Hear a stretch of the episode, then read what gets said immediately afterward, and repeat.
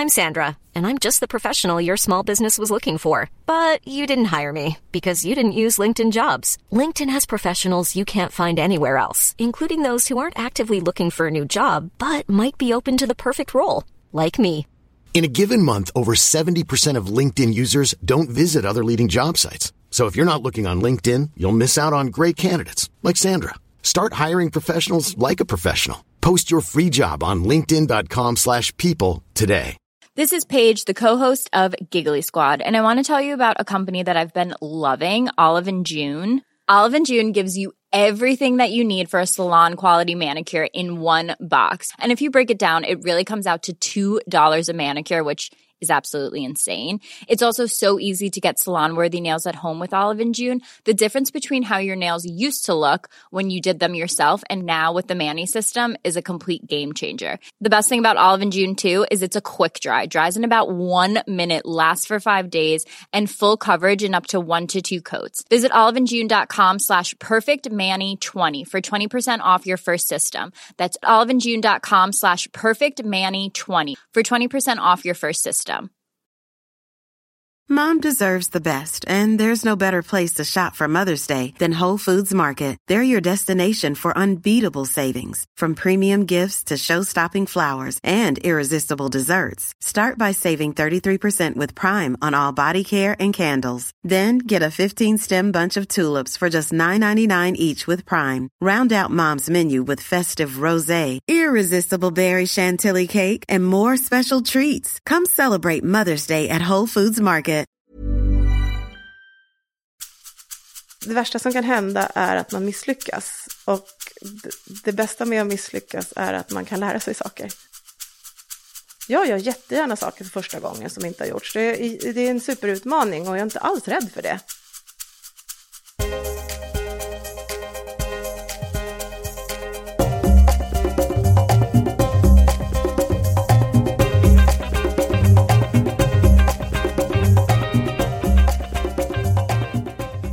Hej och välkomna till Karriärpodden. Dags för nytt avsnitt. Och nu har jag bjudit in en av Rättviseförmedlingens starka kvinnor, nämligen vdn Sofia Embrén. Sen starten så har ju Rättviseförmedlingen tagit emot mängder med priser och eh, haft stora mediala framgångar. Och innan Sofia tog vd-uppdraget hade hon gjort en resa genom Sveriges hela medielandskap och har gått från att vara ansvarig för Veckorevins Fröken Sverige-tävling på 90-talet till att bli en övertygad feminist som vill lyfta alla de kompetenta kvinnor som av olika anledningar hamnar i skymundan. Under 2014 så tog hon plats i den prestigefyllda Good 100-gruppen, vilket innebär att hon uppmärksammats som en av hundra personer från hela världen som på ett kreativt sätt påverkat världen i positiv riktning. Det ska bli spännande att prata med henne och höra hur det gick till när hon bytte den här glassiga glamouren mot att arbeta outtröttligt för att förändra samhället och bidra till att göra det mer rättvist. Men också mer om vem hon är. Och så vill jag som vanligt rikta ett jättestort tack till mina samarbetspartners Blocket Jobb och Stepstone, mötesplatserna för dig som vill utvecklas i din karriär. Nu eh, kör vi!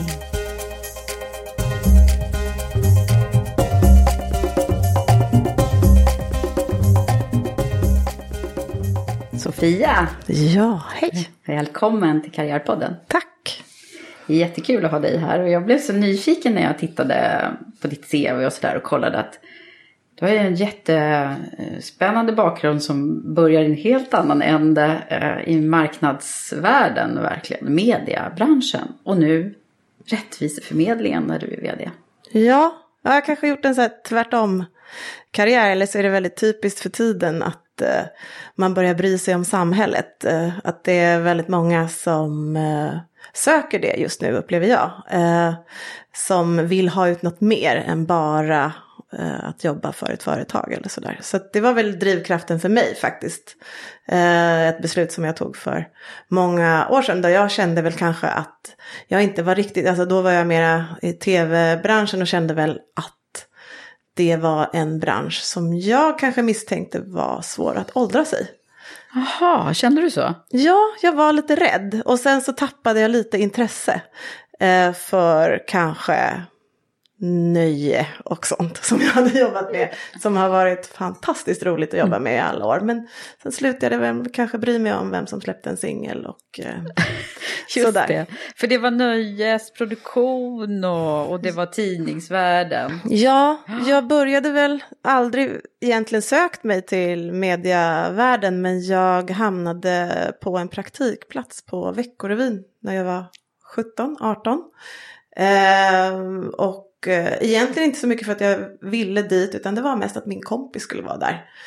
Eh, och jag sökte eh, och, mig också dit. Eh, men eh, sen så visade det sig att eh, jag var bra. Och jag tyckte att det var kul. Eh, så jag fick vara kvar. Ja, ja. Eh, på sju, I sju år hängde jag runt där. Ah, eh, på. Veckorevyn och andra Bonnier-tidningar. Både Damernas Värld och några andra. Ja, Ja. med marknadsföring hamnade jag till slut. Jag, mitt första år som praktikant packade jag prenumerationspresenter. och svarade en del i telefon. ja. Så det var där du började liksom? Där började jag Ja. och folk rökte vid sina skrivbord och eh, man tryckte tidningar i Singapore och gjorde dem för hand med linjal. Typ. Gud, Ja. det känns så ja, sjukt länge gud, Hur sedan. gammal är du egentligen? Det där lät ju som stenåldern. Ja, verkligen, det går inte att fatta. Nej, nej. Men det har hänt Dam- ganska mycket om Ja. man säger så. Amelia Dam och var chefredaktör. Eh, och det var massa roliga människor som jag har viss kontakt med fortfarande idag. Mm. Eh, så jag var så himla liten kände jag när man tänker tillbaka. Att, eh, eh, att det var väldigt roligt att få möjlighet att vara där. Ja. Sen har ju du haft en, en resa som vi säkert kommer komma tillbaka till. Men jag tänkte bara det, hur gick det här liksom brytet till då? Hur kom du in i rättviseförmedlingen som du ska få berätta om också? Men hur, hur gick det till? Ja, ja nej, men jag hade ju en, en liten eh, härlig period där på, på tidningar och var projektledare för Fröken Sverige-tävlingar och eh, allt möjligt. Eh, men sen så fick jag väl lite av ett, liksom, ett feministiskt uppvaknande någon gång faktiskt när Veckorevyn fick en del kritik eh, från olika personer eh, som jag eh, började känna sådär, gud jag håller ju med. Vad håller vi på med här? Eh, så, så jag började väl... Eh, Så det var all den här liksom ytligheten då? Ja, alltså. precis. Eh, och eh, så jag började väl liksom komma in på andra tankar och kanske då redan då intresserade mig för samhället. Eh, och, och redan då, men jag, jag kan, vad kan jag ha varit, 23-24 eller någonting. Eh, och Eh, började väl också känna av det här att jag faktiskt hade börjat jobba direkt efter gymnasiet. Och att det kanske var intressant att börja plugga någonting annat och skaffa sig lite mer allmänbildning och sådär. Ehm, så för att göra en, en, ganska så lång historia lite kortare så var väl det i och för sig några år som, som liksom tog mig ditåt. Men eh, jag var mm, vid ett tillfälle, eh, så, ett tillfälle, jag har varit det vid två tillfällen eh, föräldraledig. Eh, och eh, i, samtidigt un- i någon form av eh, frilansfas eh, i livet. Eh, då jag var lite nyfiken på att kanske starta lite eget eller testa liksom, vad, vad ska jag hålla på med. Eh, och då startade en bekant till mig eh, som heter Lina Tomsgård eh, en Facebookgrupp eh, som hon kallade Rättviseförmedlingen. Tänk att det började som en face. Ja, Ja. det är ju det det är, men jag menar, du, vem har ja. inte en grupp på Facebook? Ja, liksom? men det var faktiskt lite roligt. Alltså det, det som är lite speciellt med oss är att vi egentligen fortfarande är en grupp på Facebook. Eh, bara, nej, det är inte bara. Men mycket. Men va, anledningen till att hon startade den här eh, gruppen på Facebook, hon gjorde det bakfull eh, en söndag. På grund av att hon eh, under en period hade börjat, hon, hon var Eh, hon jobbade med artisten Robin eh, och följde med henne till ganska mycket musik eh, eller olika grejer när hon eh, skulle sjunga eller bli intervjuad och sådär, så, till olika tv-soffor och sådär. Och så började hon fundera kring så här, vilka är det som är här och pratar om eh, i sofforna, vilka är det som sitter här? Så då började hon räkna. Eh, på, och så twittrade hon det. Så skrev hon typ så här, 2, 7 eller 0, 4. Och till slut började folk förstå att det här var liksom kön hon räknade. Ja. Och tittade så här, va- varför, hon började liksom fundera, så här, varför är det alltid samma människor som syns? Och varför är det samma typer av människor som får prata om samma saker? Var, varför är det så himla stereotypt? Det är bara samma, samma, samma, samma. Eh, och då så, så gjorde hon det ett tag och så vid ett tillfälle så var hon på en, en gala som en tidning höll i och så var det, det skulle premieras massa folk som var duktiga inom konst och musik och, eh, och, och massa saker och då så satt hon där och räknade i publiken. Eh, och eh, det var väl typ så här 3.54 eller någonting. Alla nominerade, alltså de kvinnorna som, som, som fick vara med på scen, de delade ut blommor. Men i övrigt så, så var nästan alla eh, nominerade män och vinnarna var då såklart också män. Mm. Eh, och efteråt då så kom hennes bekant eh, fram till henne som var producent för, för galan och så sa han sådär, men åh, Lina du är så himla jobbig, måste du göra ett problem av det här? Mm. Och hon sa, men, ja men det kanske inte är jag som har skapat problemet för det första, Nej. Nej. utan det har ni gjort själva. Eh, för att eh, ni verkar inte hitta några andra än, än, män. De här är ju fantastiska, de som, som är nominerade och sådär, men, mm. men jag tror att det kan finnas andra också. Han sa, men åh, du vet ju, jag är inte sån. Eh, och nej, det är såklart, det är ingen som är sån. Det är nästan ingen som verkligen vill nej. bara göra på ett sätt. Utan man försöker ju så gott man kan utifrån sina förutsättningar. Eller hur man, ja, man kan vara stressad, eh, man känner till vissa saker. Mm.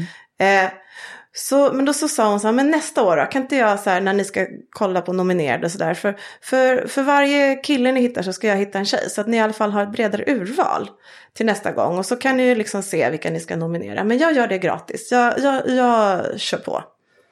Och han var sådär, åh, gud vad jobbig du är. Mm. Så gick han därifrån. Men så kom han tillbaka någon timme senare med en flaska champagne, ställde den framför henne och så sa han, självklart vi kör.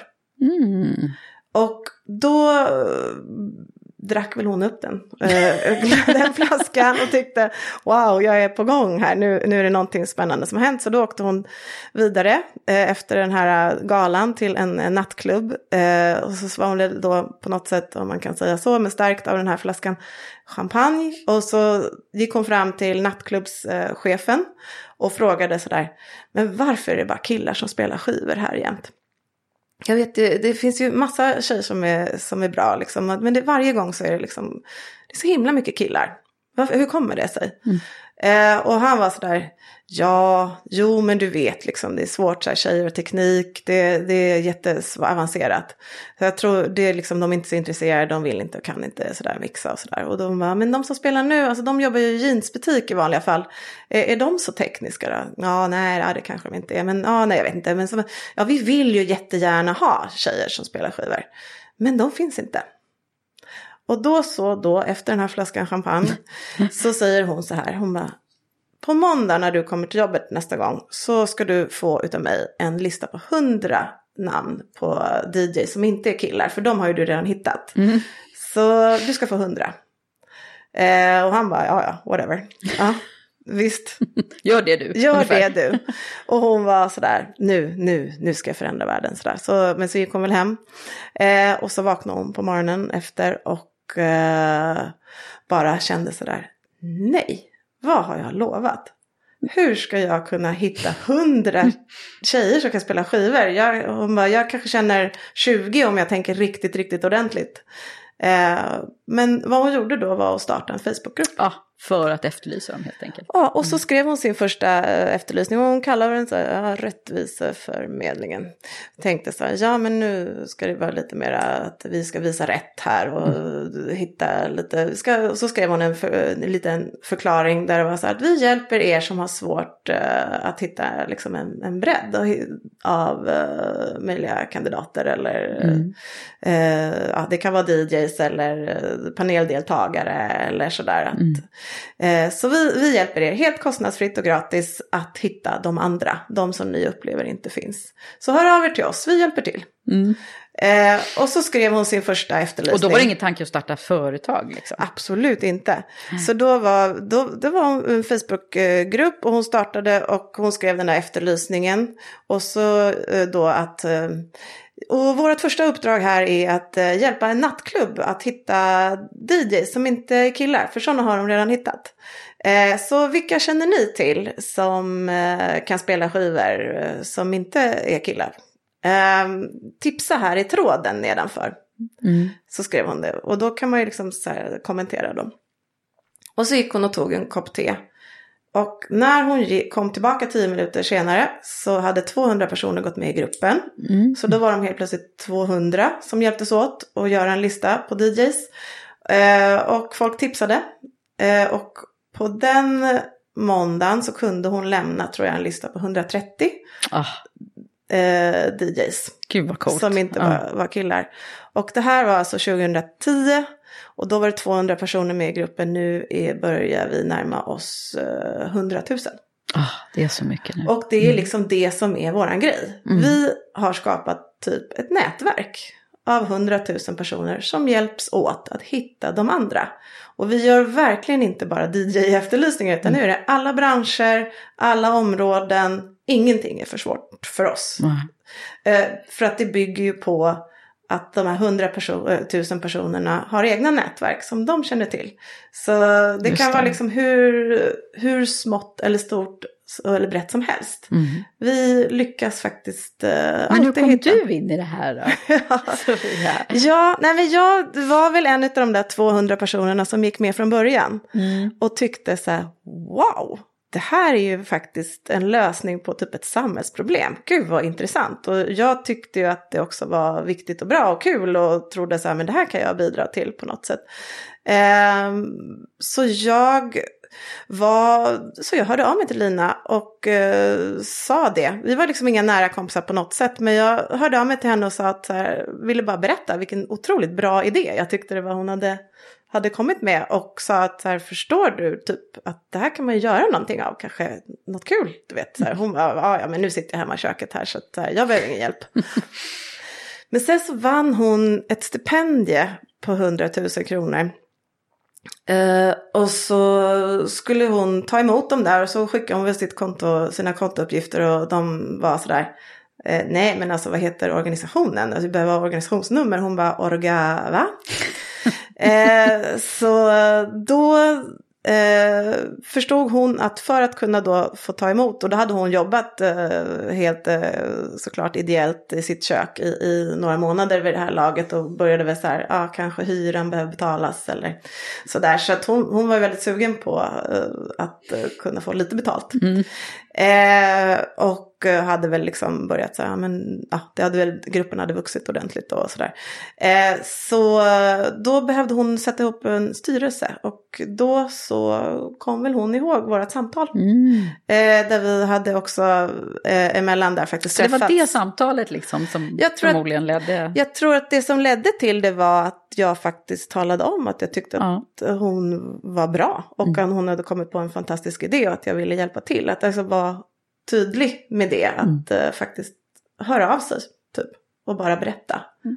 Det... Så du började med att du gick in i styrelsen? Ja, så då mm. hamnade jag i styrelsen och då var jag föräldraledig. Eh, Eh, så, men sen när det var dags för mig att återgå till mitt eh, frilansliv lite som jag var organisationskonsult och lite projektledare och allt från översättare till copy till, ja, jag gjorde lite allt möjligt, jätteroliga saker. Men, eh, men så var jag lite som i styrelsen där som vart en ganska engagerad liten grupp eh, av människor som jag inte kände. Eh, så blev väl jag väldigt taggad på att se vad vi kunde göra med mm. den här idén som Lina hade haft. Så jag frågade styrelsen om jag i alla fall kunde få 10 000 kronor och tre månader på mig att se om vi kunde hitta finansiering eller om vi kunde liksom börja bygga någonting som kunde göra att vi faktiskt kunde hålla på med det här eh, på arbetstid. Mm. För att eh, då var, eftersom det var helt ideellt och sådär så var ju alla hade ju heltidsjobb vid sidan om. Så det var mycket, man satt på kvällar och helger och försökte mm. få ihop det där och, och, hjälpa då olika företag och organisationer och hitta då folk hela tiden. Så vi, eh, så, och vi förstod väl att så här, det här kommer ju vi inte orka med.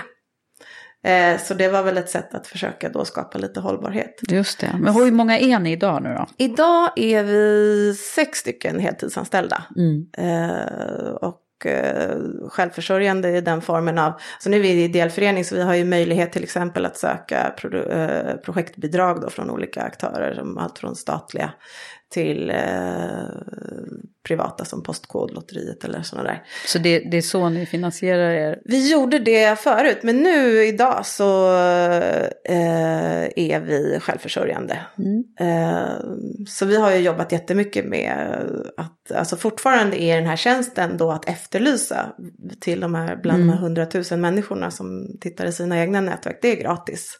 Det är en tjänst vi vill eh, alltid ska vara gratis. Mm. För att vi tycker att det är så viktigt att folk får en möjlighet att hitta de andra. Så att de har ett bredare urval eh, från början. För vi är helt övertygade att om man har ett brett urval med lite mera mångfald så, så kommer slutresultatet bli, mer, mm. bli bättre. Precis. Det kommer bli en mer kompetent person som får uppdraget. Mm. Eh, om, man har, om man vågar titta utanför liksom sina slentrianmässiga mm. eh, vanliga grejer. Eh, som man ringer dem man redan känner eller sådär. Just det.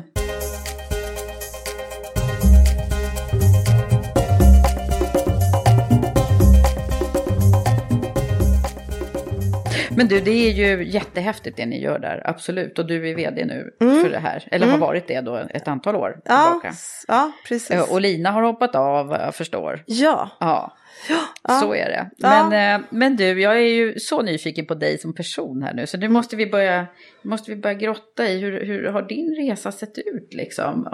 Om man nu skulle titta på den här början på, som du berättar om, början mm. på Veckorevyn och så. Mm. Vem var du innan dess då? Hade du några drömmar om att det skulle, vilket, och vilket, vilken väg skulle du ta från början? Ja, alltså jag var väl eh, uppvuxen i förort och eh, inte så här något absolut inte något akademikerhem. Eh, så jag har väl aldrig liksom blivit drillad in i universitetsvärlden eller något sånt där. Utan det var liksom mer viktigt att man hade ett jobb. Eh, men de ville väl ändå att jag skulle gå gymnasiet. Eh, sådär. Och så, då skulle jag gå ekonomisk linje, det var viktigt. Sådär. Och det var, jag var dels helt ointresserad, det låter jättekonstigt idag när man är vd att jag var ointresserad av ekonomi. Men då var jag det. Eh, men jag gick väl på mina föräldrars linje då och gick eh, den här eh, ekonomiska utbildningen. Och jag, hade ganska, jag var ganska skoltrött. Jag hade så här, när jag gick ut gymnasiet hade jag 2,8 och sen så den som var näst sämst i min klass hade 3 och 7. Och vid det, den, den, den skillnaden i den åldern är ganska stor. Mm. På vad man är för person. Eh, så jag förstod ju ganska snabbt där att min plats här i den här klassen är att vara sämst. och jag är en ganska duktig flicka så jag vill ju bli bäst på någonting. Och här upptäckte väl jag att här kan jag bli bäst på att vara sämst. Så jag oh, Gud, såg det kan man till, också satsa på. Ja, ja även för mig var det ju duktigt, eller liksom var det viktigt att så här, liksom vara, vara på något sätt tydlig. Mm. Så jag blev... Vill du sticka ut? Jag, vill, jag vet inte, mm. men jag ville väl liksom uh, vara bra på någonting. Och jag kunde inte vara bra på det vi skulle lära oss. Så, så jag såg till att bli ja, klassens uh, värsting, eller vad man ska säga. Satt längst bak, tuggade mest tuggummi, mycket frånvaro eh, koketterade med att jag kan inte ett enda tal på det här matteprovet. Okej, okay, du var eh, verkligen rebell där alltså. Ja, eh, och det var ju jättedåligt. Eh, jag fick eh, ett och två i, i, i, snitt där i betyg och alla tyckte att jag var hopplös. Eh, och jag också. Så, men jag fattade väl någonstans att det här var inte inte så bra. Så jag... Och vad tyckte föräldrarna då som hade drillat det lite åt det där jag hållet? Jag kommer faktiskt inte ihåg, men jag kommer ihåg att jag tog beslutet själv att hoppa av. För jag kände så här, det här går inte, jag hoppar av gymnasiet och så mm. går jag en annan linje. Eh, där faktiskt då några kompisar gick, men det var, hade jag tror jag lite tur för att den hade som huvudämne marknadsföring. Och det tilltalade mig. Det tyckte jag var skitkul. Mm. Eh, vilket gjorde att jag hade då fick någon form av intresse för det som vi, vi pluggade. Så då under en termin då gick jag från 1 och 2 i snitt till 4 och 8 i snitt. Och helt plötsligt var, var jag liksom bäst. Eh, och för, för mig var det tydligt, eller var det viktigt att ha en tydlig roll. Och så gick jag från att liksom vara bäst på att vara sämst till att försöka vara bäst på att vara bäst.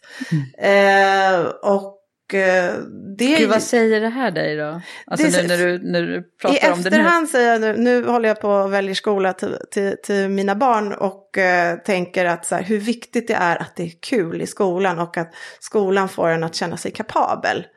Eh, för att om jag hade, jag vågar inte ens tänka på vad som hade hänt om jag hade genomlidit de där tre åren på ekonomisk linje och varit sämst. Eh, ja, det hade ju, mitt liv hade inte sett ut som det gör idag. Utan det var så viktigt för mig, inte så mycket vad jag egentligen lärde mig, alltså det kommer man inte ihåg. Utan det var mer känslan av att vara en kapabel människa som klarar av att göra saker. Och det är liksom skolans viktigaste uppdrag, tänker jag. Eh, att skapa personer som eh, Ja, och vågar. tänk vad mycket det är som går på lust då liksom. Ja. Att om, om man tycker det är roligt så blir det bra. Precis, ja, och att det finns så mycket att man, åh, barn ska gå eh, vissa natur och dit och dit. Jag tror att det är sjukt mycket viktigare i den åldern att man tycker att det är kul. Sen om det är dans eller frisör eller AD, jag vet inte vad man kan, det finns så mycket nu. Ja, ja. Eh, Men jag tror att, att satsa på att ha kul i skolan för att, så här, att lära sig saker, det kan man ju göra sen. Alltså ett jobb lär man sig eller på universitetet så lär man sig saker. Men när man är liten så det är inte så mycket som fastnar ändå. Nej, men hur var det om man tänker på liksom när du var liten tjej då? Tyckte du det var kul i skolan då eller hur var det då? Eh, alltså, jag vet inte om jag tyckte att det var så kul i skolan så, men jag var ganska så här, driven person, så här, varit eh, så här, hästflicka och hängt i stallet. Mm, och en var... hästtjej till. Jag har Ja. haft jättemånga i, i karriärpåstolen kan jag säga. Ja, tagit hand om hästar. Jag, mina föräldrar har samlat så här, jag har skrivit så långa brev och grejer, satt upp i stallet om olika så här rättvisa saker. Så, jag- inte kanske helt konstigt att jag har hamnat där jag är, så här, tycker så här, nu är höbalarna här, nu måste vi hjälpas åt. Okej. Eh, men så att jag har väl haft någon så här, eh, hur lite jag än har varit så har jag inte varit, jag har varit en ganska driven person. Mm. Eh, som jag har också haft mycket så här, klubbar när jag var liten och försörjde mig helt eh, som så här, typ, hade, jag vet inte, typ svartklubbar kanske. Ja, ja. Eh, och tog in, vi hade fester och tog in DJs och vi fixade spons från olika väverier för att bygga väggar och sådär. Liksom- Det fanns ingenting som var för svårt. eh, eh, från att jag var ganska liten. Och det kan väl i och för sig då ha, ha fortfarande format mig. Och det var därför jag tyckte att sådär med, när jag hamnade på Rättviseförmedlingen, att vi hade ingen aning om hur vi skulle göra. Nej, just det. Eh, det var en Facebookgrupp. Vadå, hur ska vi, och vi, vi gav bort våran tjänst gratis. Var, var ska lönerna komma ifrån? Just det, så att ha lite ett vitt papper är, är ganska bra för dig. det gillar alltså. jag. Mm. Eh, och jag, när jag tittar tillbaka på vad jag har fått göra eller vad jag har fått för upp, uppgifter på olika arbetsplatser så är det ofta så att så här, jag söker mig till sånt som inte har gjorts förut. Mm. För jag tycker att det är kul. Ja. Ja. Vad, vad kommer det här sig? Ja, jag vet inte, jag tycker så här, alltså jag, ja, jag har blivit trygg i det. Att så här, jag gör jättegärna saker för första gången som inte har gjorts. Det är, det är en superutmaning och jag är inte alls rädd för det. Nej. Eh, Så jag kommer jag har fått, gjort allt från här, utveckla något dataprogram som kan ta ner Reuters feed genom rymden typ. Fast det inte hade gjorts förut, nu är det så vanlig teknik. Men alltså jag var helt eh, orädd för eh, Är du också orädd saker. för det som, det som är, kan tyckas vara svårt? Ja, jag tycker inte att jobb är svårt. Nej. Eh, alltså, det, jag tänker sådär att eh, det värsta som kan hända är att man misslyckas. Och det, bästa med att misslyckas är att man kan lära sig saker. Mm. Så jag är inte, alltså så här, oftast hänger ju inte, alltså om man inte har ett eh, jobb där det faktiskt hänger på, alltså liv hänger på det. Men Mm. i mediebranschen är det ju inte så mycket så. Nej. Eh, så att då känns det som att man kan ta ganska mycket risker. Och speciellt så är det viktigt att våga göra det när man ska göra någonting som inte har gjorts förut. Mm. Eh, så eh, ja, och sen så har jag väl någon slags eh, motto som jag hämtat ifrån eh, en, en popgrupp eller vad man ska säga som heter Chemical Brothers som var stora för, för länge sedan. De, sa, de hade en teori för hur man gör en hitlåt. Mhm. Och då så sa de så här, ja men man måste ha eh, 70% måste folk känna igen, 30% kan vara nytt. Annars så kommer folk inte ta till sig det. Mhm. Och så, det är liksom lite av mitt eh, motto på allting jag gör. att Jaha, så här, man plockar 70-30 alltså. 70-30 för att annars blir det för svårt för folk. Må, Gud vilken bra grej, den där måste jag ta till mig. 70-30.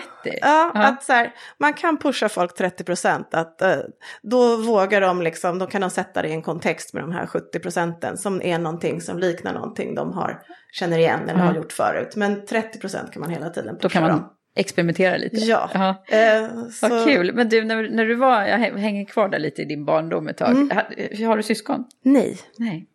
Nej, Mm. men jag, nej, jag har inga syskon och eh, det var väl eh, så ja, jag är väl en eh, materiellt bortskämd och uppmärksamhetsbortskämd person. Eh, så. Vad gör mamma och pappa då? Eh, min mamma, nu är mamma pensionerad, men hon har jobbat på dagis eh, sen, eh, under hela min eh, uppväxt. Eh, min pappa har väl varit eh, lite sådär, ja men i och för sig då lite mer engagerad typ och startat miljö eh, lobbyverksamhet och lite sådana här saker. Eh, Mm. så där, där har väl jag, jag är väl mer lik honom professionellt skulle jag vilja säga. Mm. Eh, men ingen av dem har väl, alltså, ja, båda kommer från arbetarklasshem på något sätt och har väl varit, jag vet inte om de är så utbildade eller sådär. Så att jag tror att det är kanske det som eh, gjorde att det var viktigare för mig att liksom hela tiden ha ett jobb från början än snarare än att plugga vidare på universitet. Ja. Nu har jag gjort det i efterhand. Mm. Eh, av en eh, av ren tur blev jag uppsagd. efter, jag var efter IT-bubbla eh, period som kom ifatt mig. Eh, så hade jag sökt i flera år eh, till universitet. Mm. Eh, men jag eh, var vid det tillfället någon slags informationsansvarig och projektledare på tv-produktionsbolag och hade ju en härlig lön och bara roliga saker att göra. Ja. Eh, Så jag sökte i flera år och tänkte så här nu, nu ska jag allmänbilda Var du på mig. Jarowski? Som Ja, då var jag på Jarowski. Eh, och Jarowski Media som var då eh, skulle vi liksom försöka sammanföra tv med webb. Eh, Så Mm. internet var fortfarande ändå ganska... Så ni var liksom tidiga där då? Ja, fast jag måste säga att det var ändå i slutet av IT-bubblan. Där hade jag kört ett varv eh, på Spray. Eh, med deras redaktionella produkter och jobbat med PR för tidningen Darling och typ eh, eh, vad heter det, familjelivs eh, förlaga och Mm. eh, lite sådana där saker. Så jag hade varit i USA en sväng och eh, jobbat med Ikeas första internationella webbsida. Mm. Eh, så jag var väl så här typ 22-23 eh, och kunde lite saker om internet och det var väldigt eh, eftertraktat då. Mm. Eh, så jag kunde eh, välja och vraka. Jag var, hade väl någon form av fast anställning eller jag hade en fast anställning på, på Bonniers. Men så åkte jag till USA och så när jag kom hem därifrån så med amerikanskt själv, självförtroende så eh, sa jag väl sådär, ringde väl upp min chef och sa sådär, ja men jag tycker inte mitt jobb är så utvecklande, nu vill jag göra någonting annat ett tag. Men jag vill gärna ha kvar min anställning sådär. eh, och, eh, Gud, det kunde man göra då. Ja, det kunde man göra då. Mm. Eh, och, eh, och ja, hon, sa, hon var väl schysst och sa okej då, men vi hör av oss när vi tror att vi hittar, hittar någonting som kan intressera dig. Och så var det, jag kommer ihåg det var en torsdag, så ringde jag upp en bekant som jobbade på Spray då, som var liksom det heta. Så på måndagen så började jag jobba där. Eh, med då lite marknadsföring och PR och eh, sådär för olika produkter. Och så var jag där. Sen hörde de av sig med jämna mellanrum då från, från Bonniers när de trodde att de hade något som jag skulle vara intresserad av. Och till slut hade de det. Ja. Så då gick jag tillbaka dit. Men, eh, men det var superlärorikt. eh, Att få hänga i den här IT-bubblan eh, vill jag verkligen inte ha ogjort. Nej, vad har du ta- tagit med dig därifrån? Eh, att allt är förgängligt Mm. eh, och hur olika det kan vara och att eh, ingenting varar för evigt Mm. och att eh, jobb kan vara askul men man måste alltid jobba hårt. Alltså, Mm. alltså att ingenting, alltså saker som ser lätta ut är inte lätta alltid utan det, det, det kräver att man eh, faktiskt anstränger sig. Ja. Eller sådär. Men samtidigt så var det ju helt bisarr period. Alltså det var att vi, vi kunde sitta, vi, jag tror vi nästan drack champagne varje dag och firade olika saker. Eh, och vi fick ofta höra så här, ja ditt huvud är värt eh, 1,2 miljoner. Ja. Eh, och eh, det var liksom, alla åkte skateboard och man spelade dataspel och eh, man fick typ när man anställdes där kändes som man fick VIP-kort till alla Stockholms klubbar och eh, sådär. Så man blev, det var liksom näst, inte sekt men ja, man kände så här, det var typ ett vik, viktigt att hänga ihop med. Men vad hände med dig sen då när du förstod att så här kommer det inte alltid vara? Eh, då, det var kanske då jag utbildade mig faktiskt. Eh, Eh, så då först gick jag ett år eh, så crash course. Eh, första året på Europaprogrammet eh, kunde man läsa som separat kurs som heter Det moderna samhället. Eh, och det var verkligen så en genomkörare av så här, så här fungerar samhället och gud vad jag behövde det. Mm. Var det då det föddes lite tankar om? Jag tror det. Mm. så det var allt från ekonomisk historia till idéhistoria till EU-kunskap till genus till allt möjligt. Mm. så bara fick man så här så här ser det ut, så här funkar det. Mm. Eh, och eh, helt plötsligt tyckte jag att det var intressant att läsa typ morgontidningar och titta på Aktuellt och sådär. Så det var som en helt ny värld som öppnades för mig. Mm. Eh, och, eh, Nyttigt. Och, och, och, kanske nyttigt att du inte gjorde det när du, när du var skoltrött eller liksom inte Verkligen. Så för ibland sen... är det ju så här, saker händer för att det ska hända, tänker jag. Ja, för sen så valde, så skulle jag ändå tänkte att jag, för det här var ju bara en, ett år, så tänkte jag att jag skulle väl kanske gå någon linje eller någonting. Eh, och då så tittade jag på vad som jag tyckte var intressant och då hamnade jag på personalvetarprogrammet. Inte för att jag egentligen ville bli personalvetare, men jag tyckte att så här, blandningen av ämnen där som är då beteendevetenskap, psykologi, Eh, och lite juridik och lite ekonomi och lite allt möjligt så brett. Eh, och sen så fick jag göra en djupdykning i organisationssociologi. Eh, där kände jag att så här, det har jag nytta av vad jag än ska göra. Mm. Och det hade jag verkligen.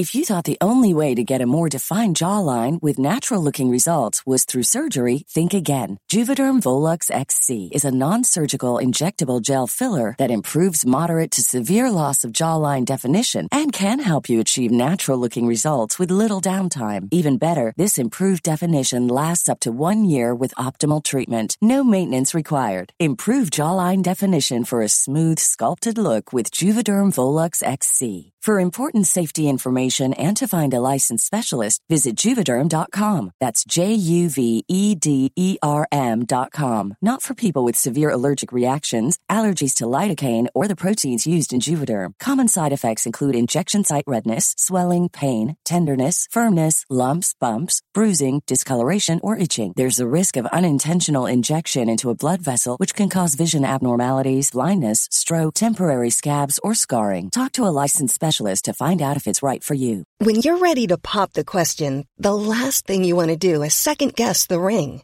At Bluenile.com, you can design a one of a kind ring with the ease and convenience of shopping online. Choose your diamond and setting. When you find the one, you'll get it delivered right to your door. Go to Bluenile.com and use promo code LISTEN to get $50 off your purchase of $500 or more. That's code LISTEN at Bluenile.com for $50 off your purchase. Bluenile.com code LISTEN. Hiring for your small business? If you're not looking for professionals on LinkedIn, you're looking in the wrong place. That's like looking for your car keys in a fish tank. LinkedIn helps you hire professionals you can't find anywhere else, even those who aren't actively searching for a new job but might be open to the perfect role. In a given month, over 70% of LinkedIn users don't even visit other leading job sites. So start looking in the right place. With LinkedIn, you can hire professionals like a professional. Post your free job on linkedin.com slash people today.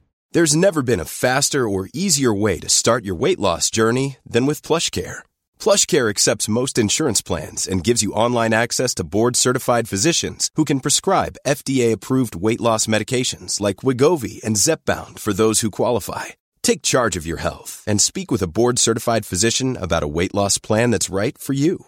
Get started today at plushcare.com slash weight loss. That's plushcare.com slash weight loss. Plushcare.com slash weight loss. Mom deserves the best, and there's no better place to shop for Mother's Day than Whole Foods Market. They're your destination for unbeatable savings, from premium gifts to show-stopping flowers and irresistible desserts. Start by saving 33% with Prime on all body care and candles. Then get a 15-stem bunch of tulips for just $9.99 each with Prime. Round out Mom's menu with festive rosé, irresistible berry chantilly cake, and more special treats. Come celebrate Mother's Day at Whole Foods Market.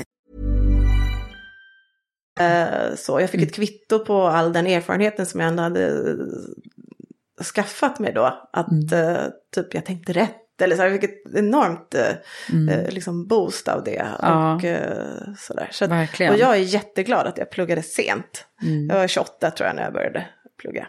Ja, men precis. Då har man hunnit få lite perspektiv. Eller du fick det under tiden där, Ja, kan jag tänka mig. precis. Du, om man skulle titta på din karriär så här långt då. Mm. Eh, vad, är det som, vad är som har varit absolut roligast hittills?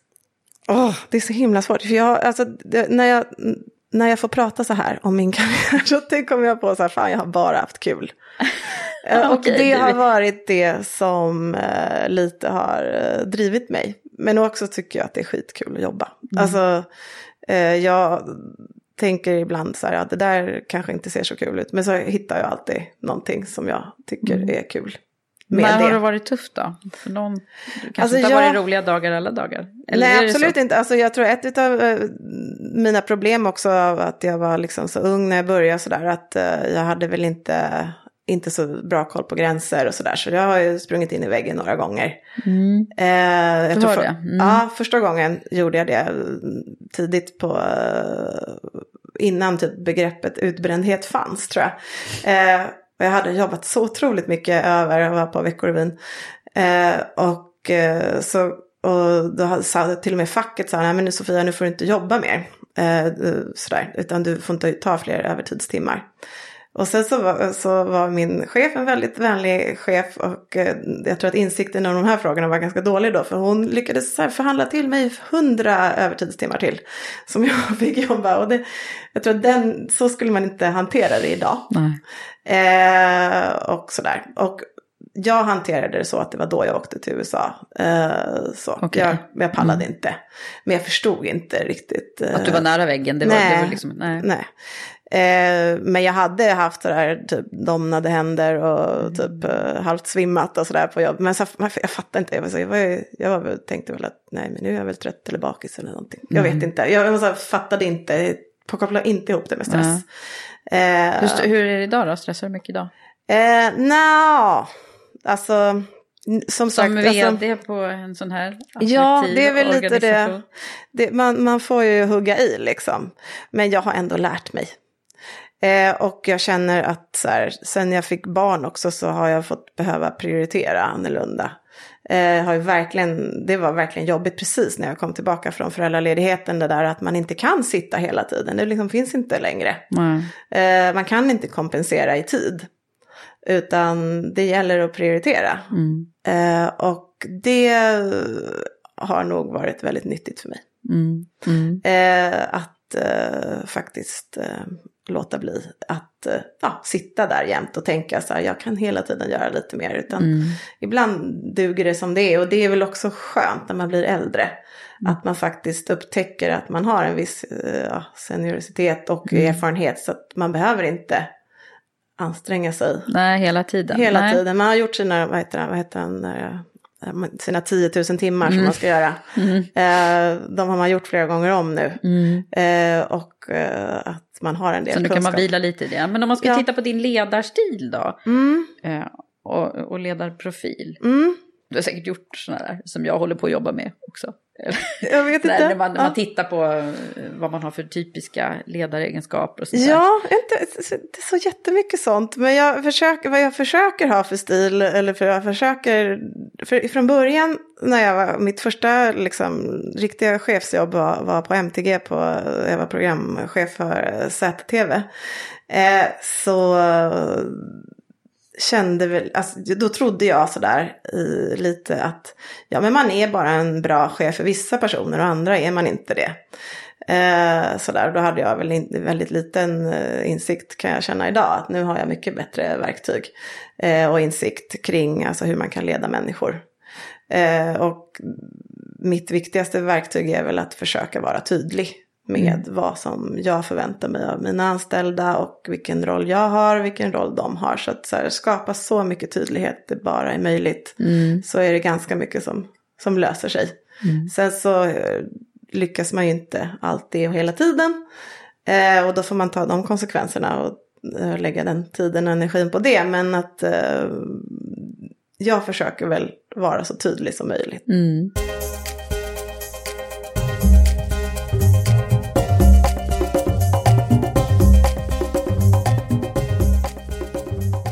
Sofia, när, när har det varit som allra jobbigast för dig då? Jag tror att det absolut var när lite it-bubblor och sånt kom ikapp mig. När jag också var en av dem som blev uppsagd eh, i, i sviten av det. Eh, och att allting hade gått så himla bra fram till dess.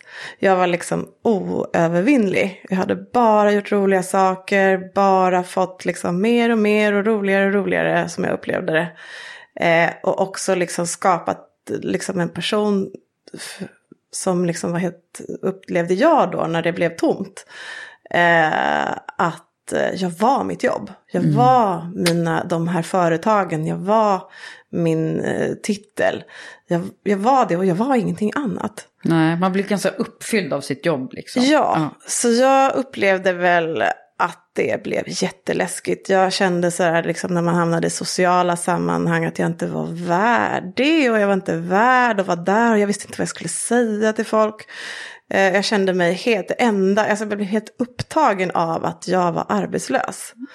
Eh, att det liksom, att det, precis lite som när, när, när jag var yngre, så här, att ja, men då måste jag bli bäst på att vara sämst. Så bara, jag kunde liksom inte släppa det. Mm. Eh, det var så otroligt jobbigt, kommer jag ihåg när jag typ, alltså man, om man det går ute. ganska fort med liksom att självkänslan åker ner i ja. backen. När man, ja. Och att det var liksom en sån insikt som jag verkligen kände då, att så här, gud vad jag inte vill försätta mig i den här situationen någon gång igen.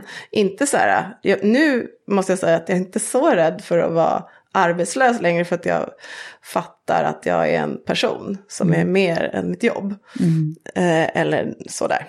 Eh, men det fick jag jobba ganska hårt med för att liksom komma fram till att, att hela min liksom, självkänsla och självförtroende byggde på att eh, det gick bra på mm. jobbet.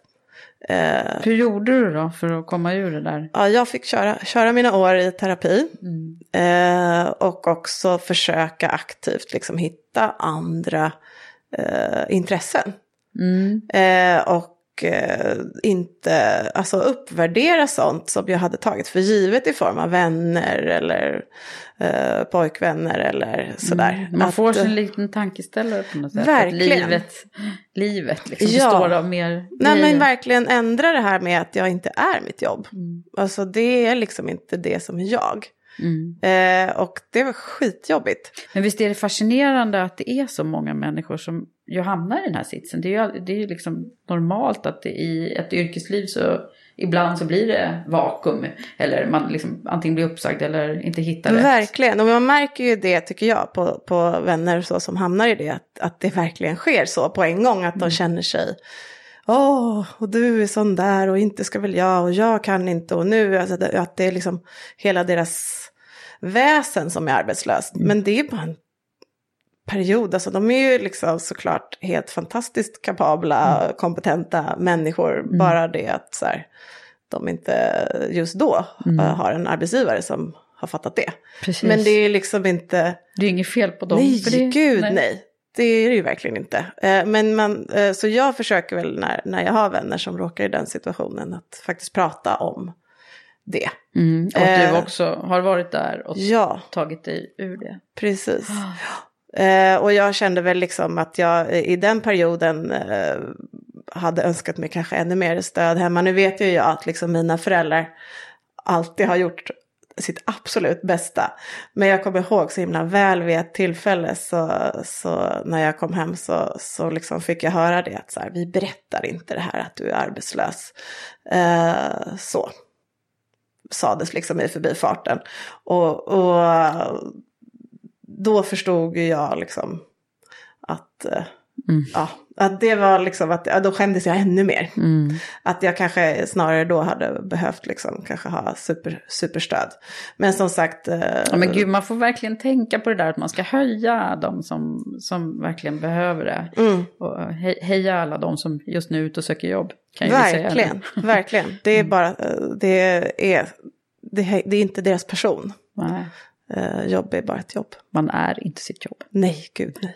Vad har du för, har, ibland är det så här att man har haft förebilder eller personer som har betytt mycket för en längs, när man tittar på sin karriär som du får göra mm. här nu i karriärpoddstolen. Mm. Ja. Så brukar man ju komma på så här att, ja men, där är, om inte det där hade hänt, om inte den personen hade stöttat mig där. Och många pratar om de här första cheferna och sådär. Mm. Hur, hur känner du för det där? Ja, ja, jag tycker att jag har haft många bra chefer som har eh, låtit mig vara som jag är. Och jag kan inte fatta hur de har gjort det. Men jag, eh, så jag, jag har heller aldrig haft så här, alltså, vissa som jag upplever har, har väldigt, alltså rädd för auktoritet eller tycker att det är svårt att prata med chefer eller väldigt mäktiga människor eller sådär. Mm. Och jag har aldrig haft det. Utan, och jag har också varit så här, kört på, så på ett sätt hemsk anställd. Som att ha, har min närmaste chef inte gillat den idén så har jag gått till dens chef och sagt det är klart vi ska göra så här. Okej, så det här med att våga och vara lite modig, i, i lite rebell sådär, det, ja. det har du fortsatt med att vara? Ja, eh, jag tänker så här, alla är människor. Mm. Alltså, det, alltså så. Alla har vanliga mänskliga drivkrafter oavsett eh, hur, vilken position i samhället de är på. Mm. Eh, och möter man folk som människor så blir man bemött så tillbaka. Mm. Och att det finns väldigt mycket ja, men, rä onödig rädsla. Eh, så att eh, kanske mm. vissa personer inte får veta eller sådär. Så. Mm. Eh, det är klart att man inte ska vara dum liksom. Man ska väl se att det finns hierarkier och sådär. Men jag tror att man behöver inte vara så, så rädd. Nej. Du, det här med att, och, alltså vi måste ju komma in på det eftersom Rättviseförmedlingen har så intressant eh, core business. Och eh, vad, hur, hur, ser du på det här då med jämställdheten och, och, och kvinnor själv? Mm. Eh. Ja, alltså jag är helt övertygad om att eh, intelligens och talang det är liksom jämnt fördelat över befolkningen. Oavsett om man vilket kön eller ursprung eller funktionsvariation. Mm. Jag tror inte att uh, intelligens sitter i könet. Liksom. Eh, och eh, det är min absoluta övertygelse. Däremot så när man tittar på statistik så, så ser det ju inte ut så. Nej. Utan då ser det ut som en uh, vita män är otroligt mycket smartare än alla andra. Och jag tror inte på det. Nej. Så därför har jag det jobb jag har och jobbar med de sakerna som vi gör. Mm. Eh, jag tror att det går att förändra. Eh, och vårt sätt på Rättviseförmedlingen är ju att vi försöker lyfta de som inte syns. Eh, genom att just hitta de som då våra uppdragsgivare upplever inte finns. Att vi siktar liksom helt på det. Mm. Att, eh, och det, det behöver inte vara så att, det, att vi bara söker kvinnor eller personer med utländsk bakgrund eller så, utan det, det beror på sammanhanget. Eh, vi efterlyser jättegärna män eh, till ja, det har jag sett, ibland ja. så, så gör ni det när det saknas. Absolut. Ja. Så, så vi tror ju att alla vinner på att de här stereotyperna eller den här bilden av vem som ska göra en sak eller är bäst lämpad mm. till det. Att, att, vi tror att man behöver flera bilder. Mm. Att det är okej att uh, se ut på ett visst sätt eller vara på ett visst sätt. Uh, sådär att, att man kan vara på många olika sätt. Att det, det hänger inte alls ihop mm. uh, med att det är någonting som är vanligt. Att det skulle vara bättre. Bara för att det har varit så förut. Ut, så tror vi att sådär gamla mönster så, det vinner hela samhället på och mm. alla på att vi försöker bryta. Mm. Och jag tror att det är också helt nödvändigt för företag. Mm. Eh, att faktiskt våga och eh, ifrågasätta sin bild av vad är kompetens och vad är det, hur, hur når vi de bästa talangerna här? Om vi bara tittar på en viss grupp av människor, då missar vi en himla massa. Mm. Så det är liksom... Ökar det hela tiden era liksom, frågor som ni får och så? Eh, Eller ärenden? Vad man säger. Alltså det är väl en ganska strid eh, ström. Eh, sen så var det väl precis i början var det väl nyhetens eh, behag och man kan göra mycket så stora saker men det blir väldigt nischade saker och så här, det, det, kommer alltid in frågor. Det har ja. inte slutat. Eller Vad tycker du vi ska göra då för att det ska gå fortare just med, med eh, den jämställdheten som vi brottas med. Mm. Det, vi ska ju vara, ja, det är ju långt bort, jag kommer inte ihåg vilket år det är enligt Allbright-stiftelsen så är det ju mm. bortåt 2000 eh, jag vet inte, ja. men det är i alla fall alldeles 50 år bort i tiden som vi närmar oss överhuvudtaget. Ja, nej men och då jag är det typ tycker... typ 40-60 då, inte 50-50. Så att... Nej, Nej men jag, är, jag tycker precis som du säger, vad ska vi göra? Alltså det viktigaste är att vi gör något. Eh, och sen så att, att det är många, eller jag upplever det så här, ah, ja men det kommer ju fixa sig, typ. Mm. Det, nu växer det ju upp unga människor som de kommer göra det här annorlunda. Jag tror inte på det. Jag tror att initiativ är viktigare än tid mm. för att skapa förändring. Och därför tror jag att det är viktigt att alla börjar eller alla försöker, och jag vet att många gör det, de mm. flesta har ju liksom jämställdhetstankar och mm. mångfaldsplaner och hit och dit idag. Mm. Eh, men att det är verkligen viktigt att vi vågar eh, fortsätta att eh, se hur ser vår organisation ut, vad, vad liksom missar vi på grund av att vi har en enfald av typ av människor som jobbar här. Mm. Kommer vi i framtiden kunna sälja till alla kunder? Vad, vilka perspektiv har vi inte här? Mm. Vad, vad är det för risker med det? Eh, och att det är så viktigt att man vågar se över sina egna sammanhang och ifrågasätta sådär, ja men vad är det för normer som vi liksom reproducerar här varje dag? Alltså vad, vad, är, det, vad är det som premieras här på vår arbetsplats? Mm. Vad händer med Eh, varför blir inte kvinnor högsta chefer här? Vad är det som händer? Alltså man måste liksom, våga ifrågasätta. Våga ifrågasätta sig själv. Och det är inte alltid att man kommer fram till alla svaren, men jag förordar att man ska aldrig vara nöjd. Mm. För att så här, ja, sen kanske vi har 50-50 där, men då är det något annat. Så jag tror att hela tiden försöka Mm. Eh, bli bättre och försöka göra saker. Inte luta sig tillbaka och tänka att nu, nu gjorde vi den här planen så då fixar det sig. Mm. Utan eh, man ska aldrig sluta försöka. Nej, bra där. Mm. Eh, vilket brandtal det blev. Men du, om man skulle eh, reflektera lite grann över de, den resan som du har gjort då. Vad, vad, utifrån den, vad, vad är det för tips och råd och sådär lärdomar som du har dragit liksom, för slutsatser? Ja, nej men om jag tittar på hur man, hur man tänker sådär med kvinnligt ledarskap eller så menar du så eller? Mm. Ja, nej men alltså så här, jag tror, det, det, finns en myt som jag hatar och det är den här med att kvinnor inte kan jobba ihop och att de blir osams. Ja, för många tjejer. Då blir ja, för... de hjälper mm. inte varandra och så här. Alltså mm. jag tror att det är så mycket skitsnack. Jag har mm. aldrig upplevt det själv. Mm. Så, alltså alla de steg och, som jag har gjort har alltid varit, mm. eh, inte alltid, men eh, så här, jag ser ingen skillnad i, i kön där. Att, att det finns eh, något svårare med kvinnor. Nej. Och, Men den här, den här boken som skrevs för ett antal år sedan, som titeln är Det finns en särskild plats i helvetet för kvinnor som inte hjälper kvinnor. Ja. Men du, du har aldrig liksom erfart det? Eh, nej. Mm. Alltså jag tycker ju att man, alltså det är en viktig grej att göra. Att eh, faktiskt eh, aktivt försöka lyfta andra mm. kvinnor, ta med sig dem, för de behövs när man är högre upp eh, så, så behöver man ha sitt gäng med sig. Liksom. Mm. Så ska eh, man jobba ihop med mycket tjejer om man är lite feminist och vill ha det bra? Jag vet inte, alltså så här, jag vet inte om det, om det, ja det tycker jag. Alltså eh, det blir så lätt att man om man blir ensam på toppen liksom, nu är inte jag alls i en sån organisation men att det är ju fortfarande sådär att det finns folk som säger sådär, ja men vi testade en kvinna här och det funkade inte.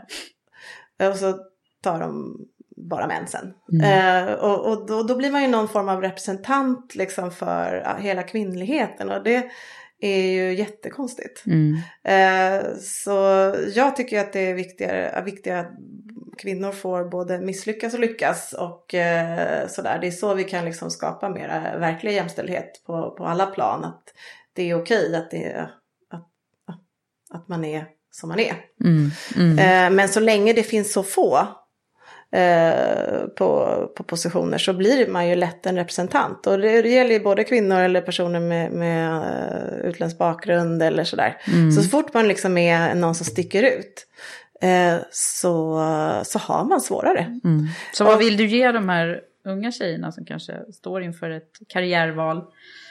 Mm. Uh, vad, vad, har du för tips till dem? Lyft varandra. Mm. gör det bara. Mm. Ta med er varandra upp. Och typ härma.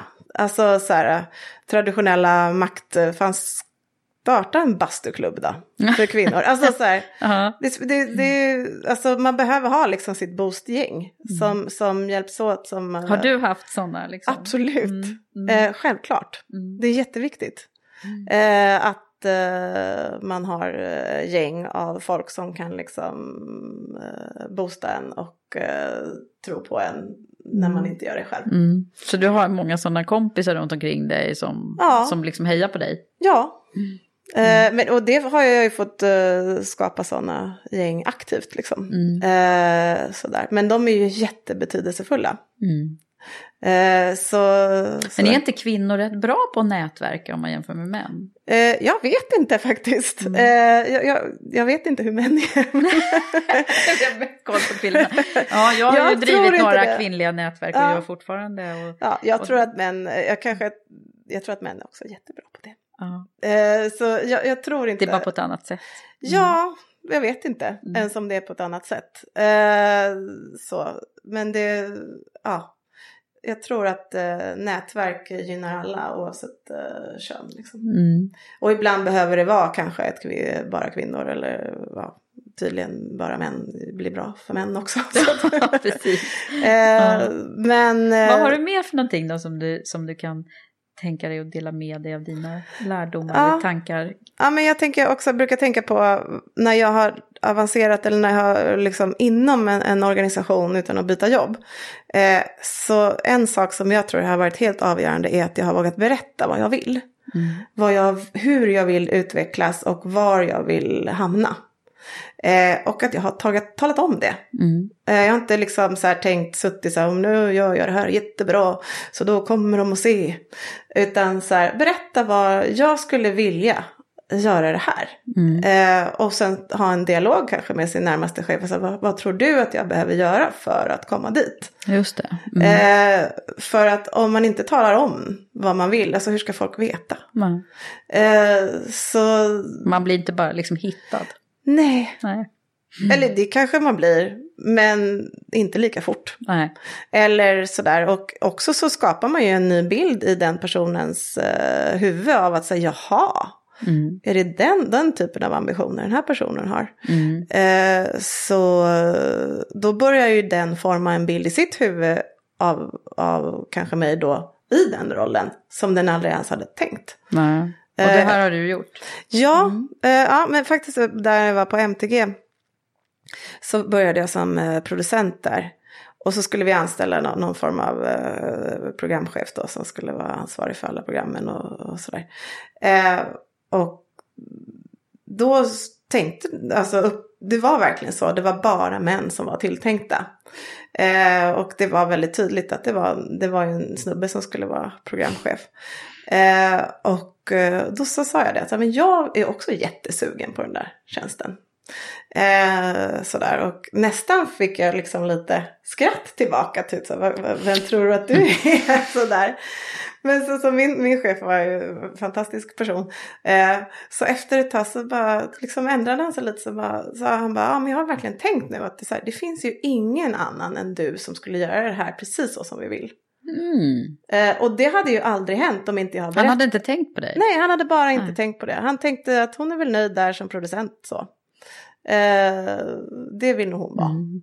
Och det var ett väldigt bra exempel. Och jag tänkte också på när du, när du faktiskt tog egna initiativ till att ringa Lina där. Ja. så var ju det också ett sätt att liksom tala om. Ja, tala om. Ja. Alltså det är väl det som man Mm. eh, kan göra. ja. Eh, och sen så tänker jag, alltså, vanligt problem också i stora organisationer eller när man blir befordrad sådär. För, för kvinnor som blir eh, högre och högre ja, Det finns studier på det att de ofta tar med sig eh, lite skitgöra också som, som män slipper. Eh, och Vad jag- kan det vara? Nej Typ- men när det man plockar undan Ja, ja, kaffegrejer. du menar så. Lite där morsa-grejerna, Ja, liksom. och Mm. liksom man håller på med vissa admin-saker. Man hugger i och man fortsätter liksom. eh, Man tar med sig det som man hade kanske på den lägre nivån. Plockar med sig det så har man dubbelt så mycket jobb istället. Mm. Det är säkert en Eh, klassiker. Ja, eh, och det måste man sluta med bara. Eh, så. Och det kan vara svårt såklart, för man vill ju vara bra. Och duktig och omtyckt och allting sånt där. Men att eh, då får man köra lite KBT på sig själv där och göra sig själv läxor. Att nästa gång ska jag bara gå ifrån kaffekoppen på mötesbordet. Jag ska inte... Precis, det där är ju faktiskt väldigt intressant. För jag tror att kvinnor har ju väldigt... Eh, oftast en ganska hög servicenivå. Mm. Liksom, att man vill vara till lag. Så Ja, det sådär. funkar ju för Eh, en. ja, Ganska bra. Så, men det andra funkar också. Ja, men det där är, det där är ju en jätteviktig grej att tänka på. Alltså, Mm. Ja. Jag tror det är väldigt lätt att man hamnar i det. Eller jag har gjort det flera gånger. Ja. Så, och jag tror att man har ju andra typer av, alltså de, de förväntningarna finns på en också. Mm. Så därför eh, så kanske man får ta det lite pö om pö. det är 30-70 där också. Man Ja. kan inte eh, cold turkey bara sluta och så blir värsta douchen som vägrar göra någonting. Men att... Eh, Men är, undrar vad det kommer sig, tänker jag. Är det för att vi är liksom fostrade och, och behaga alla på något sätt? Jag vet inte. Eh, typ. Det, det är ju en typisk kvinnoroll. Kvinnofällan. liksom. Ja, precis. Och det, det är ju typ bevisat. Alltså det, det här är vanligt liksom. Eh, vilket gör att då kanske man, kan jag tänka mig nu att eh, som kvinna man inte orkar eh, så mycket längre upp. Om man dessutom ska ha med sig allt som man hade från början. Ja. Alla uppgifter liksom och, och ha koll på allting. Att man har en sån förväntning på sig.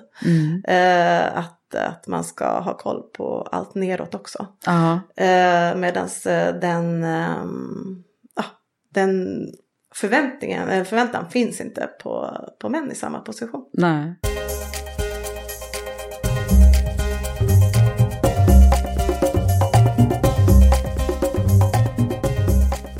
Du, eh, jag har ju alltid en sån här eh, skicka vidare-fråga med mig. Mm. eh, Och, så du ska få den nu tänkte jag. Mm. Att du ska få en fråga från min föregående gäst som var Eva Halvarsson som är vd för Andra AP-fonden. Mm. Så att jag tänkte ställa den till dig nu. Så jag, läser den och så får du fundera och vad du vill svara. Mm. Hon, hon frågade så här. Hur har dina drivkrafter i arbetslivet förändrats ju äldre du har blivit? Mm. Nu är inte du så gammal, men du, Nej, hur gammal jag- är du egentligen? Jag är 41 år. Ja.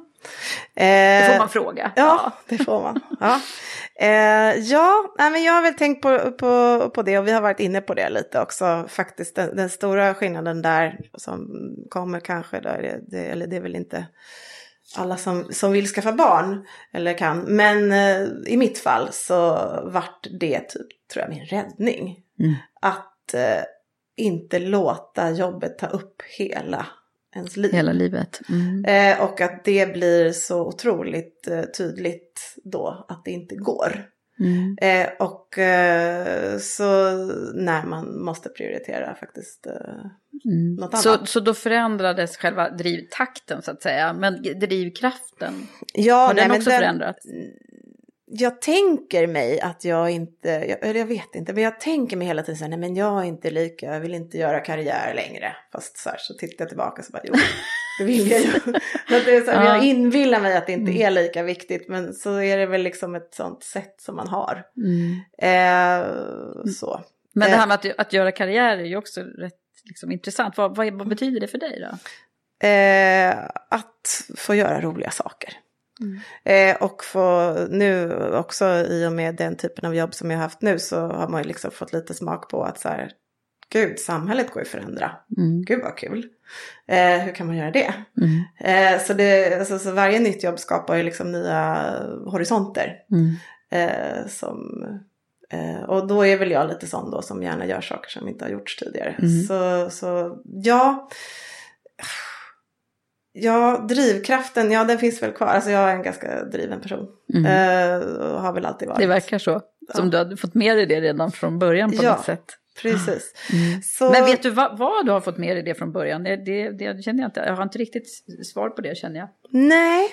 Det kanske du inte har själv eller? Nej, jag tror, alltså, jag tror att så här, ja, jag har väl eh, ganska mycket duktig flicka-syndrom att jag vill prestera. Mm. Eh, så har det väl alltid varit. Och det har väl också premierats såklart hemma, hemifrån. Liksom. Mm. Eh, och det är väl både en blessing och curse. Mm. Att, eh, nu har jag väl förlikat mig med den duktiga, duktiga flickan inom mig. Att, och försöka liksom, utnyttja de bra delarna som finns där i. Och försöka Var det, tror du, andra. bottnar det i att du också var ensamt barn och liksom fick mycket uppmärksamhet Jag och tror också mycket det. förväntningar då Ja, förstås? jag tror det. Eller, ja, om man ska. Ja, men det, det kan Ja. ju vara så. Det är ju inte alldeles ovanligt. Nej, Um, och då, jag vet inte om du har lyssnat på min andra avsnitt, men ibland så brukar vi prata om det här. Jag har haft flera ensambarnflickor mm. eh, som, eh, som har suttit i, i intervjustolen. Ja. Um, även om det har varit mest stora systrar. Mm. Men eh, då, då, är det ju så att man kan, man kan vara lite olika som ensamt barn. Ja förresten Eva som var här sist var ju också det. Mm. Och då pratade vi om det att, eh, att det kan vara att man kan vara lite olika typer av ensamt barn. Att man kan vara antingen sådär lillgammal och, mm. och, och, lite så här, eh, har varit mycket med de vuxna liksom. Mm. Eller också så har man blivit lite vild och lite wild and crazy. Ja, jag känner inte igen mig någon, någon? av dem. Nej, Nej faktiskt så brukar folk inte tro att jag är ensambarn. Nej, det är okay. så här, när man berättar det så säger va, är du det? Mm. Jag vet inte vad de tror att jag är, men eh, sådär. Jag vet inte varför. Nej. Eh, kanske inte var något klassiskt ensamt barn då? Nej, jag vet inte. Jag kanske inte var det. Alltså jag hade, jag tror att jag, jag på ett sätt har jag formats ganska mycket. Jag är uppvuxen i eh, radhusområde med, med ett gäng eh, tjejer som jag har känt sedan jag var tre år som har liksom blivit mycket som min familj och sys mm. syskon. Mm. Eh, nu är de inte det på riktigt då, men eh, som jag fortfarande umgås med idag, som är liksom en enorm trygghet. Okej, okay, eh. så barndomsvännerna liksom ja, är? Mm. precis. Mm. Ja, jag vet inte. Nej. Svårt. Ja, vi får forska vidare ah. där. Men du, sen så ska ju du få skicka en, en fråga också vidare till nästa gäst. Ja, ja men jag är ju mycket för att uh, man ska lyfta varandra. Så jag mm. vill att nästa gäst ska mm. berätta om en förebild. Uh, vem och varför. Henne bra. Uh, ös lite kärlek. Mm. Ja. Men då måste ju nästan du få säga vilken förebild som... Jag har inte jag förberett. Nej. Nej, jag har inte förberett. Gud vad svårt. Jag har, jag har några som jag brukar snegla på.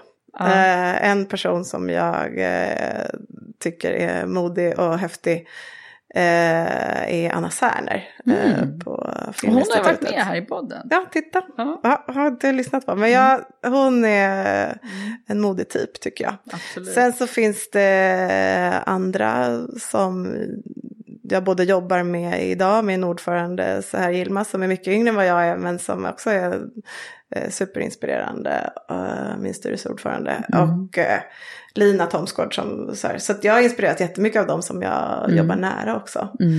Uh, så ja, jag tror att man kan lära sig. Ja, man kan alltid det. Mm. Och det, det är roligt att vi jobbar faktiskt med lite samma grejer du och jag med att lyfta kvinnor ja. och jobbar med jämställdhet och rättvisefrågan. Ja. Även om jag gör det i lite mer isolerad tappning än vad du gör. Men... Ja. ja.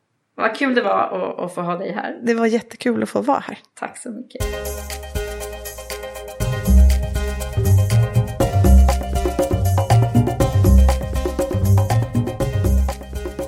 Nu så här i efterhand när jag reflekterar så tänker jag att det var kul det var att höra om Sofias resa och hur det faktiskt kan svänga från ett flashigt jobb inom media, tv och internet och it-bubblan och hur hon nu driver en organisation som jobbar med att skapa ett mer rättvist samhälle. Viktigt jobb de gör Rättviseförmedlingen. Att hon som person är orädd och modig, det framgår verkligen tycker jag. Och att hon har ett starkt driv för det hon brinner för.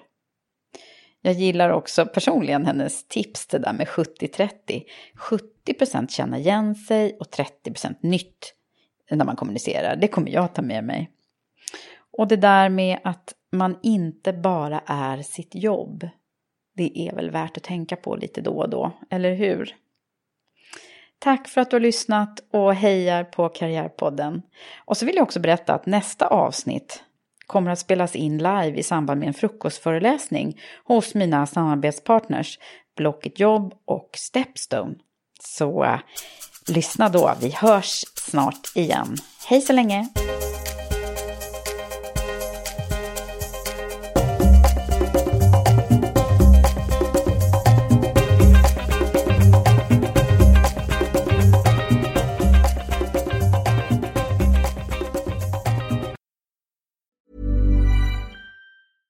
Mom deserves the best, and there's no better place to shop for Mother's Day than Whole Foods Market. They're your destination for unbeatable savings, from premium gifts to show-stopping flowers and irresistible desserts. Start by saving 33% with Prime on all body care and candles. Then get a 15-stem bunch of tulips for just $9.99 each with Prime. Round out Mom's menu with festive rosé, irresistible berry chantilly cake, and more special treats. Come celebrate Mother's Day at Whole Foods Market.